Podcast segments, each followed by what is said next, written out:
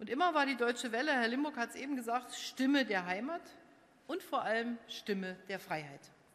Denn ganz besonders gab und gibt sie jenen eine Stimme, die aufgrund der Unfreiheit in ihrer Heimat sonst zu verstummen drohen.